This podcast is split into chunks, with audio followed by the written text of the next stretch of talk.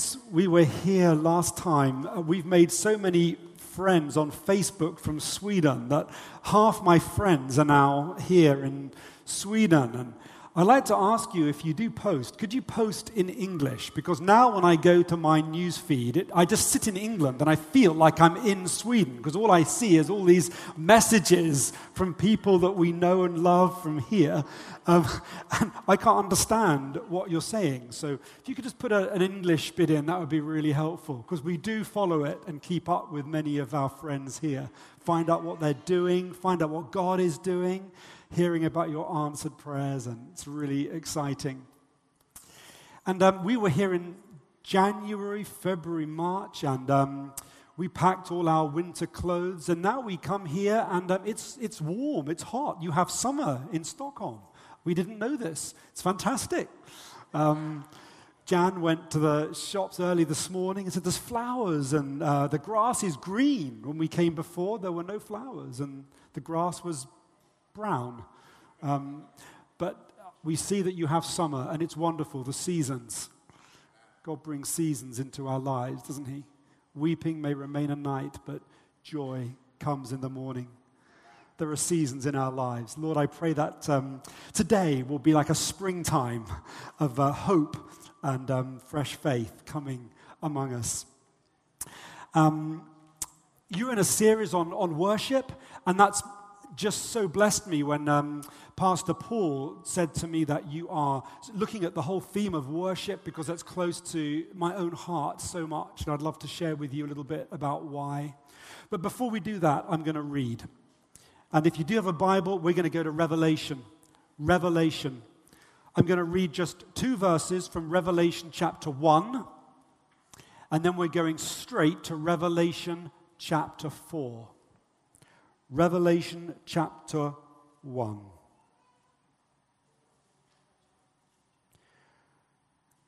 When I, John, saw him, I fell at his feet as though dead. Then he placed his right hand on me and said, Do not be afraid. I am the first and the last. I am the living one. I was dead. And now look, I am alive forever and ever, and I hold the keys to death and hell. After this, I looked, and there before me was a door standing open in heaven. And the voice I had first heard, speaking to me like a trumpet, said, Come up here, and I will show you what must take place after this. At once I was in the Spirit, and there before me was a throne in heaven with someone sitting on it. And the one who sat upon it had the appearance of jasper and ruby. A rainbow that shone like an emerald encircled the throne. Surrounding the throne were 24 other thrones, and seated on them were 24 elders. They were dressed in white and had crowns of gold on their heads.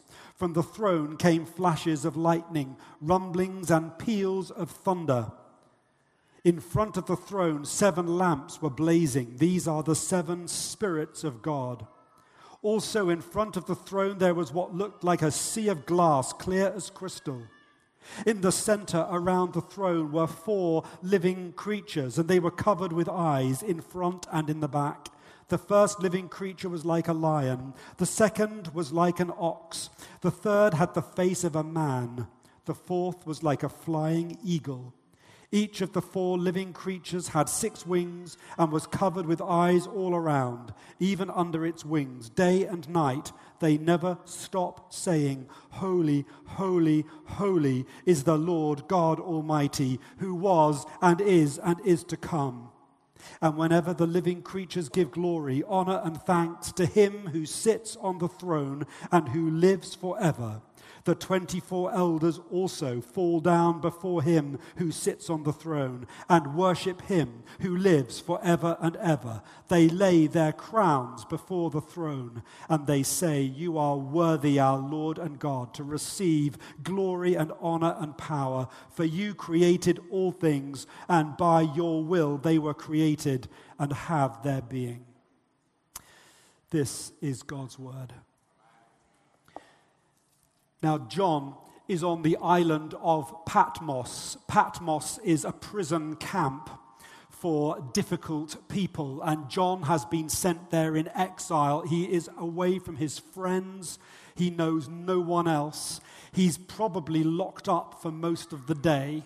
A new Roman emperor is on the throne in Rome. His name is Domitian. He is ruthless, he is cruel, and he is persecuting the Christians and the church like never before. All the other apostles have died. John is the last. Exiled on Patmos, concerned for the churches that are suffering persecution, wondering about his friends. How are they surviving? Will they stay true to the faith? John uh, must feel what, what, what is going on? How has this happened that I am here and there is so much trouble coming against the church? And maybe he's wondering, how can I get through this? How can I stay faithful to Jesus when it seems like everything is coming against me and against the Word of God? I don't know how you feel right now. Maybe you're in a situation where you feel alone. It's like you're, you're the only one who is able to, to do anything about this situation, and there's no one else you can really share with. Or maybe you feel like life's just throwing challenges at you, and you want to stay faithful and prayerful, but sometimes it's a challenge. Maybe you come to church and you go through the, the kind of the, the actions because you know that's what you should do, but really your heart is struggling. Can I go on? How can I get through what I'm going through? And the Lord comes to John, and I believe the Lord comes to you, and he lays his right hand upon you, and he says, Do not be afraid. And then he says, Come with me. I want to show you something. And he says to you, Come with me, I want to show you something. And John gets this, this doorway into heaven. It's like the Lord sees uh, John on the island of Patmos alone, wondering how he can get through what he's going through. And there's all the different things that we might think God would uh, want to say to John, or all the different things God might want to show John to encourage him. But what does the Lord show John? He shows him a vision of heaven. And what does John see in heaven? Worship. This is what you need when you're going through it. You need worship. Worship will get you through what you're going through. Worship will get you through what you're going through. You see, the thing is this John, John knows about the power of the Spirit in his life. He's seen the miracles that, that Jesus can perform. He's not lacking in faith that God can do powerful things. What he's not sure about is how it's going to work out in the future. And that's true for some of us too. And what you need is to know that the Lord is here this afternoon and he lays his right hand upon you and he says, Don't be afraid. Let me show you something. Now, I don't, I'm not a great fan of science fiction. I don't know if you are, um, I, but there was a, a set of movies uh, a while ago that were very popular in England called The Matrix. Anyone seen The Matrix? Okay, you're willing to admit that you've seen it. Have you seen all three of them? No? You have. Cool. Now, let me tell you, The Matrix is, is interesting because it, it shows ordinary people like you and me in an ordinary city. And they're going about their work and they're driving cars and they're eating in restaurants and they're doing all the things that you think. And we think this is life as we know it. What's so special about this? Why make a movie about this?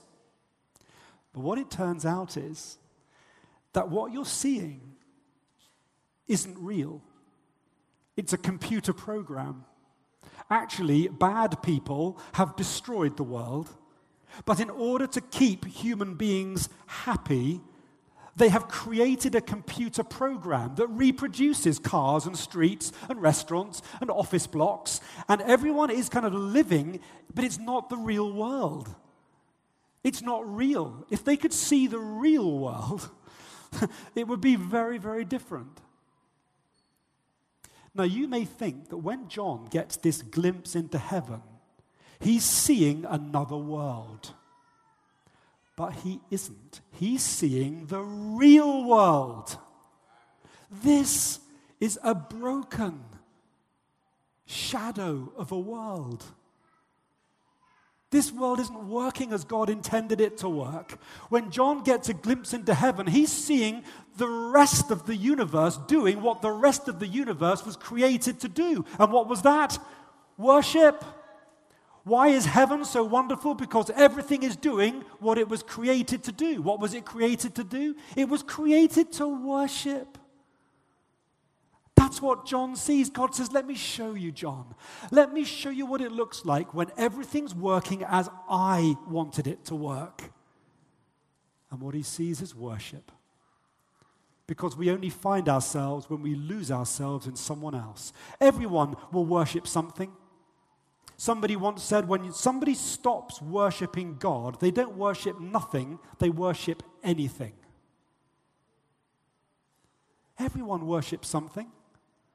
Some people worship their career.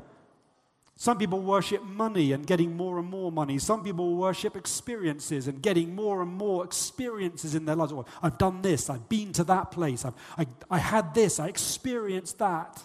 Everyone's going to worship something. Jan and I used to live um, opposite uh, uh, a house, and um, we would drive off to church every Sunday morning and we would go to worship.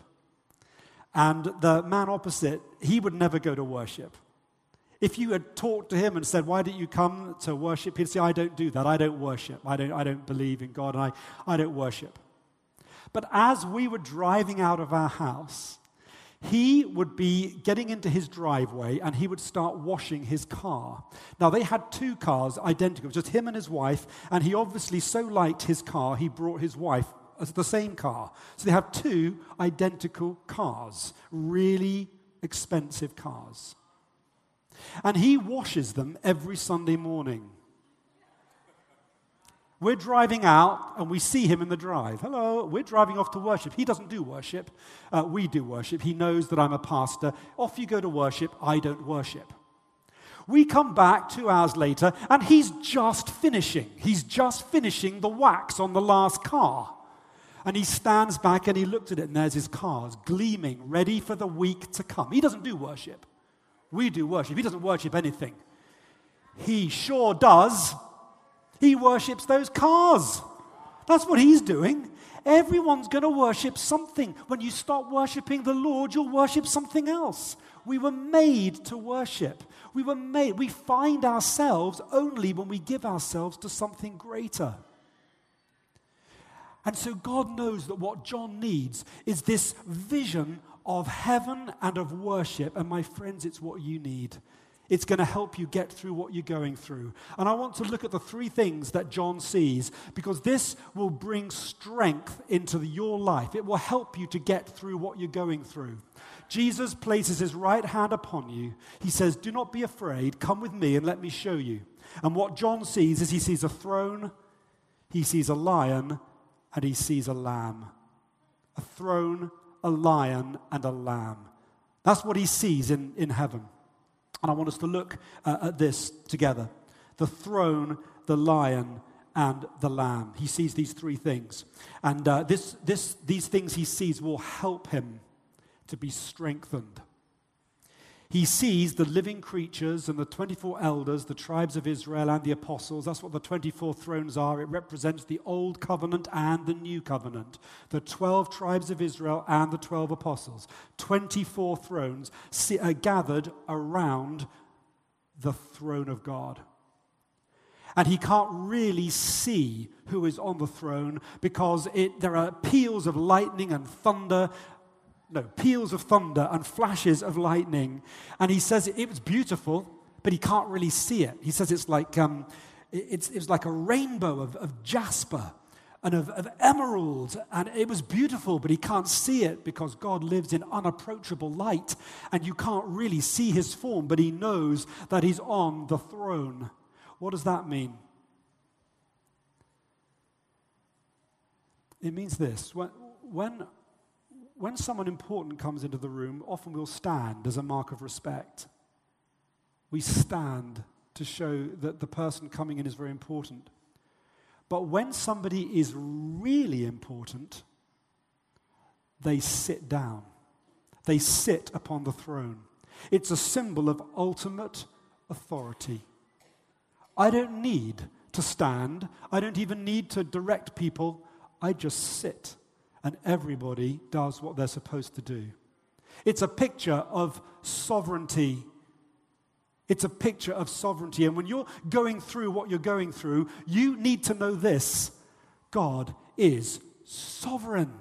He's in charge. He's in control. He's not upset and rushing around like I am. He's not trying to fix everything and worried about how it's going to work out. He just sits down because he knows he's in charge. And what you need to know is remember, that's the real world. What you see down here isn't real, it's just a broken shadow. What's really going on in the rest of the universe is that He's in charge. He's in charge.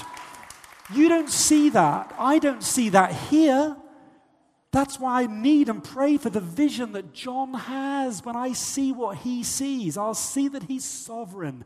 And the thing about worship is this when you worship the God who is sovereign, the spirit of what you worship comes into you. When you worship money and you make that your idol and you pursue money beyond everything else, the spirit of greed enters your heart. When you worship um, your career or your job and you make that your, the, the one thing that you're going after more than anything else, the spirit of pride um, will, and ambition will enter your heart. If you make your, even your family, if you make them the, the, the, the idol that you live for, to the, the perfect family, I'm just, I'm just here for my, for my family. If you make that your, your idol, you, the spirit of control will enter you because you, you have to keep it all just right. The greatest gift I've tried to give to my children. I love my two boys dearly. I love them to bits. You know that. Of course you do. Your parents. But the biggest gift I can give my children is to let them know that they are not the center of the universe. God is at the center of the universe. Everything bows to them. See? Everything. And my children will find themselves, and they'll find themselves loved when they know that they're not in the center, He is in the center. See, we find ourselves when we lose ourselves in somebody and something else. When you worship the Spirit of the sovereign God, the Spirit of the sovereign God enters you. And you begin to discover a strength in you. You begin to discover that you've got fresh trust. You go out of church, you come into church with all these challenges and problems, but you leave stronger because somehow in the worship, God has put the spirit of sovereignty into you, the, the reigning spirit. We sang that great song, He reigns. He's in control, my friends, of your situation. He just is. This isn't the real world, this is a broken world. That's real. Uh, that's real. That's what's really going on. And what's really going on is he's on the throne. In England, we have a famous um, television presenter. His name is Michael Parkinson. And he's very well known and very famous. And he's interviewed people all over the world. And there is a famous episode in which he is interviewing um, Billy Graham, the evangelist. And um, he's giving Billy Graham a hard time. Mark and Park, Michael Parkinson is not a believer. And he's saying to Billy Graham, Mr. Graham, you tell people they need to be saved. But surely you're not saying that there are some people that aren't saved. I mean, if God is really God, then surely He loves everyone. If God is really God, He can't make judgments about people. God wouldn't do that, would He? If God was really God, He'd just love everybody and everybody would go to heaven. If God was really God, surely He will not let anyone go to hell or be lost. Everyone. So, so actually, Mr. Graham, surely if God is really God, God, it's all about love. And Billy Graham sits there and he says, Actually, Mr. Parkinson, I think you will find that if God is really God, he can do whatever he likes. if God is really God, He'll do whatever he likes. You can't say, well, if God was God, I'd do this or I'd do that. Yeah, but he's God. That means he is sovereign. He's on the throne and he is sovereign. And he's sovereign over your life and over the things that are happening in your life. And when you worship the sovereign God, the spirit of the sovereign God comes into your life and it brings strength to get through what you're going through. And then another angel speaks to John. He sees this picture of the throne and he knows that it's a picture of the sovereignty of God. How will I get through what I'm going through? You know, I don't know, but he does. And he's not worried, he's not out of control. He's got your situation in hand. He hears a voice and he says, um, Now look. And he sees before in heaven, he sees a scroll. A scroll is like a rolled up piece of paper. And it's a, it's a picture, it's a symbol. And on this piece of paper is written your history. Your history, the story of your life, the destiny of every human being is written on this scroll because God is sovereign and He knows everything. And it's all written on this scroll. And John wants to see how it's going to work out. How is everything going to work out in the end? Will the church survive this persecution?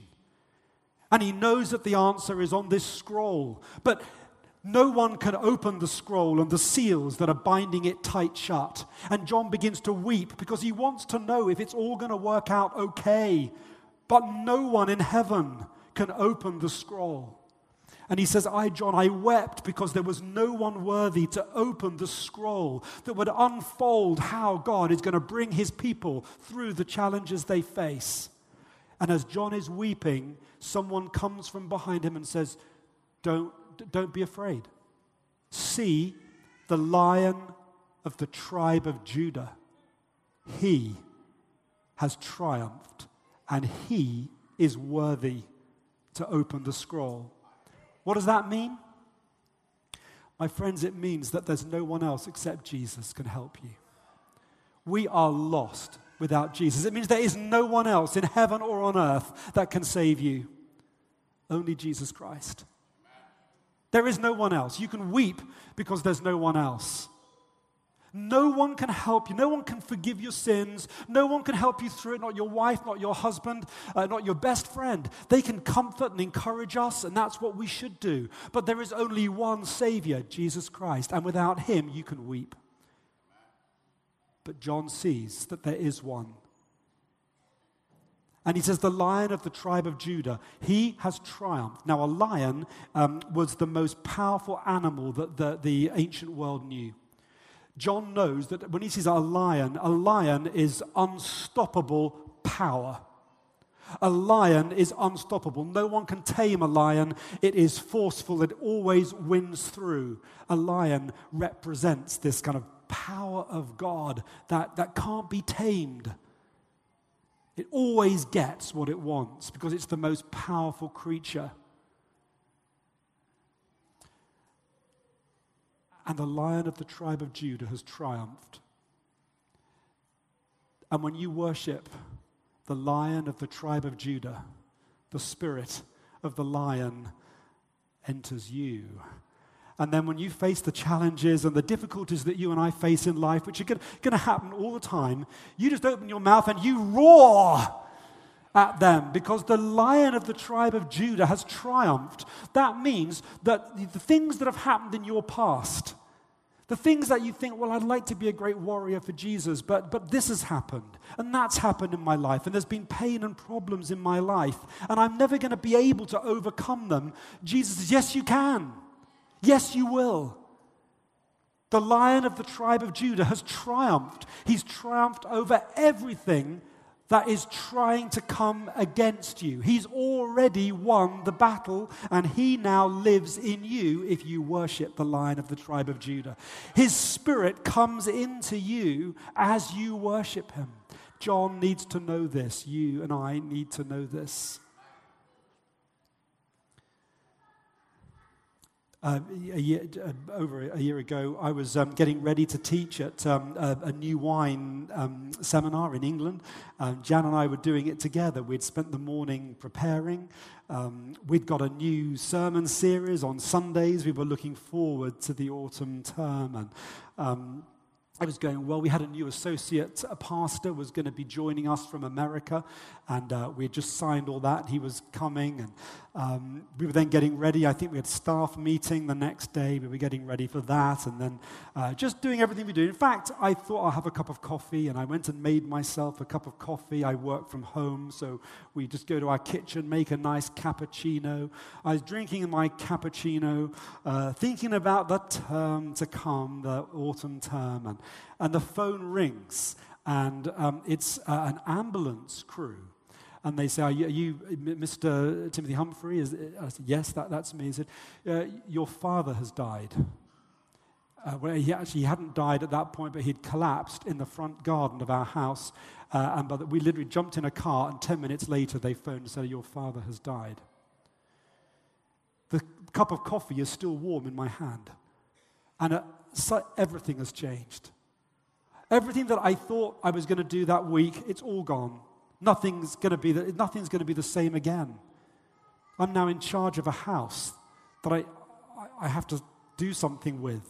I didn't even know where the keys are. When we got there, the ambulance crews had broken into the house to try and find some medicines that they could, to see if my, my father was on medicine that they could give him. They'd broken into the house and they'd set off the burglar alarm. The burglar alarm was going really loudly, and none of us knew how to switch it off because I didn't know. And I realized I'm on my own. I don't know anything about this house. I don't know anything. I don't even know where the keys are. I had to go into the ambulance. My father is, is, has died. I have to get the keys. This is an hour, an hour later from thinking that I had the whole of the week, the term, the next few months all planned out. We were coming here, I think, in um, to City Church in a few months. We'd planned that. We were coming in February to teach IBIOS.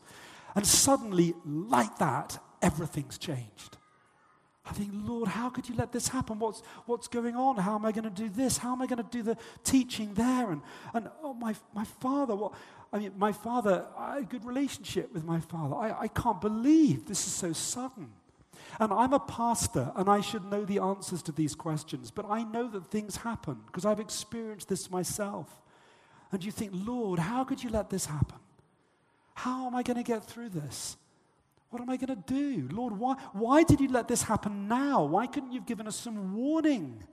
Um, and all the questions that I have helped other people through I'm now feeling those myself. How can I get through this? And for me, what gets me through is worship.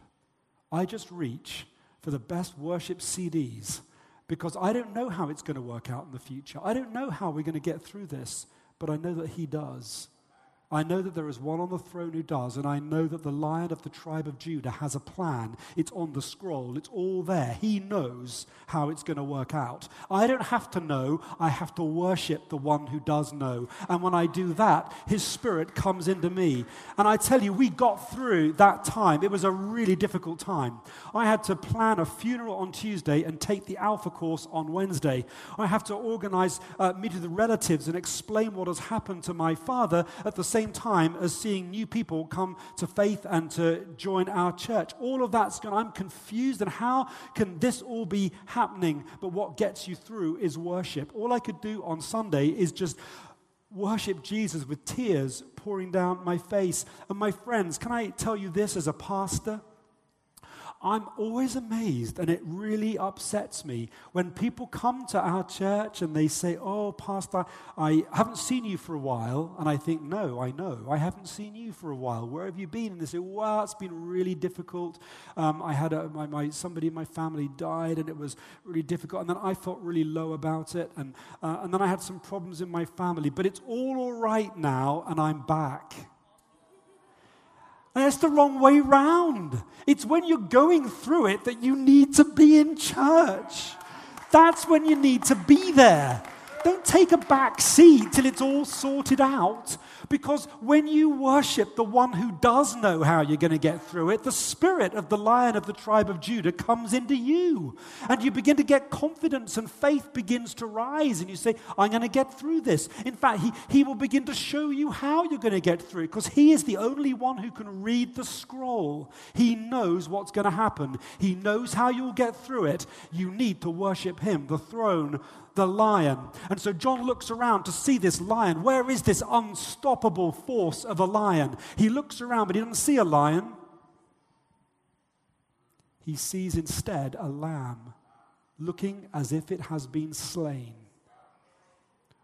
What does that mean? How did the lion of the tribe of Judah triumph? How did he overcome all of life's difficulties? How did he overcome all the schemes of the enemy that were coming against him? How has the lion triumphed? By becoming the Lamb of God. He did it not through the raw power of the lion, but by laying down his power and becoming like a lamb, a lamb that was slain. The picture of a slain lamb is the picture of hope for everyone. It says someone else has paid the punishment. Someone else has taken the hit. Someone else has borne the burden. Someone else has borne the pain. Someone else has borne the shame for you because he loves you with an undying love. The lamb who was the lion, the lion who was the lamb, loves you passionately and deeply. And when you worship the Lamb that was slain, the love of the Lamb enters your heart. And you know that you are loved beyond everything you can imagine. And you know that whatever you're going through, He loves you and He will never let you down. Why would He do that now when He has already given His life for you? Why would He now leave you? to get through it on your own. He's already given you everything that He had, His very life. And when you worship the Spirit of the Lamb, the Spirit of the Lamb enters you, and you remember that you are loved. And how can anything come against you that He is not going to stand with you and help you overcome? He is the Lamb that was slain, but He's the Lion of the tribe of Judah. And He is at the right hand of the one on the throne who is sovereign over all and knows everything.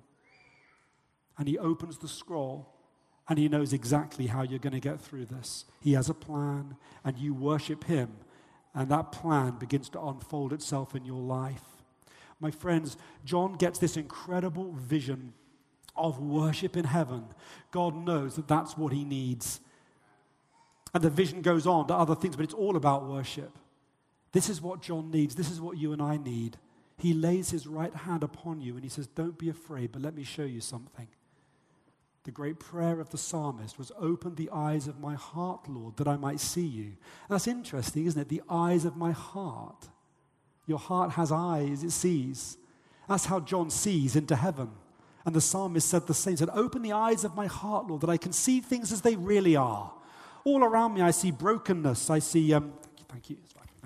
I see brokenness. I see, I see problems. But that's not the real world. The real world is, is up there, where God is in charge. Open the eyes of my heart, Lord, that I can see it how it really is. Really, it's not in confusion. Really, it's not out of control. Really, I'm not just going to be, gonna be um, left with these problems. Not really. That's how it feels like in this broken world. But, but really and truly, there is one who's overcome. Really and truly, there's a plan. Really and truly, there's one who loves you so passionately and deeply, he will never let you go, and he will never let you drown, and he will never let you fall. He won't let your foot strike a rock because he loves you. The throne, the lion, and the lamb. He lays his right hand upon you and he says, Don't be afraid. Let me show you what's really going on at the center of the universe and it's worship.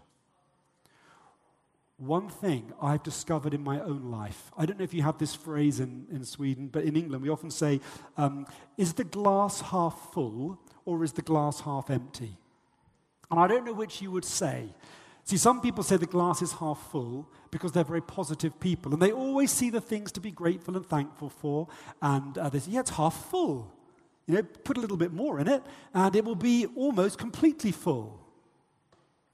By nature, I am a glass half empty person. I tend to always think, well, it's half empty, but if, if any more goes out of it, it'll be almost empty. And that would be really bad. I want to be a glass half full person, someone who sees the, um, the good things, the potential, the hope, but I often see what's wrong and what's negative. Now, I don't know which one you would say you are. Are you a glass, half full kind of person? You always tend to be positive in the face of difficulties, or are you a glass half empty person? So, uh, I, unfortunately, I have my wife as a witness. I am, aren't I? I think by nature, I'm more a glass half empty person. So I have to work really hard at this. And I have discovered that God wants to lift you into heaven to join in the worship of heaven, but there is something that will keep you grounded on earth. And it is ingratitude. Ingratitude. A lack of thanksgiving a lack of willingness to see the good things that God is doing and only sees the problems and the difficulties. And it holds you, keeps you earthbound. When the, the Spirit is wanting to lift you up into heaven, ingratitude more than anything else will keep you earthbound. And I have to take authority over the spirit of ingratitude. And I have to say, in the name of Jesus, I will not let these problems and difficulties coming against me, I will not let them hold me down.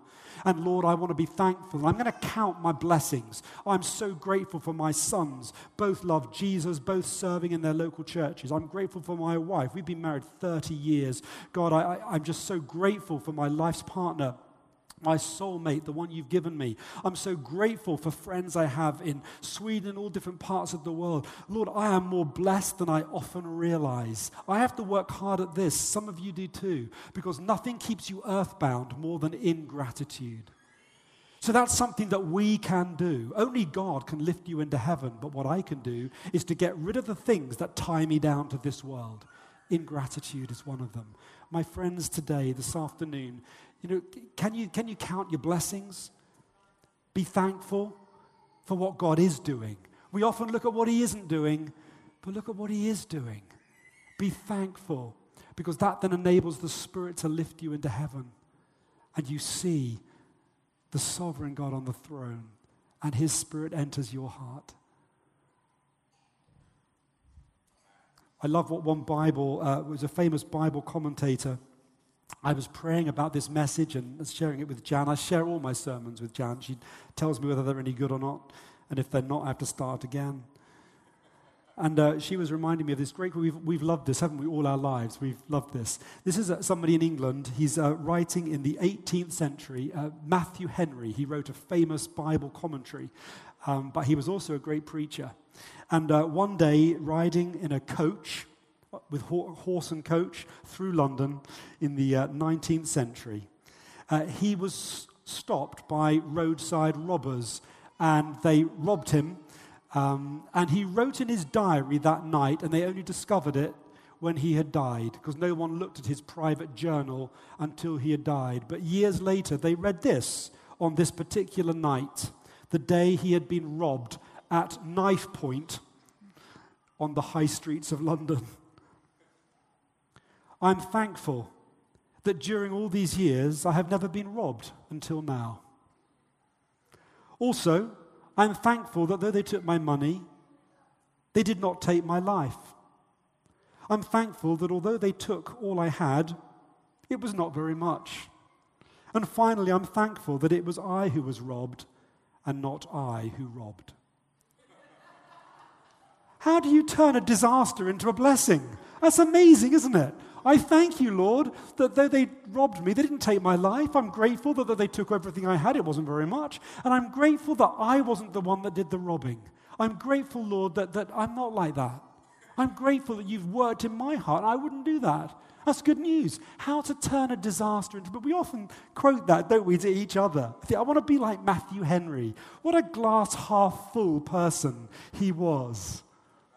Be thankful, my friends, because the Lord is coming to you and He's placing His right hand upon you. He says, Do not be afraid.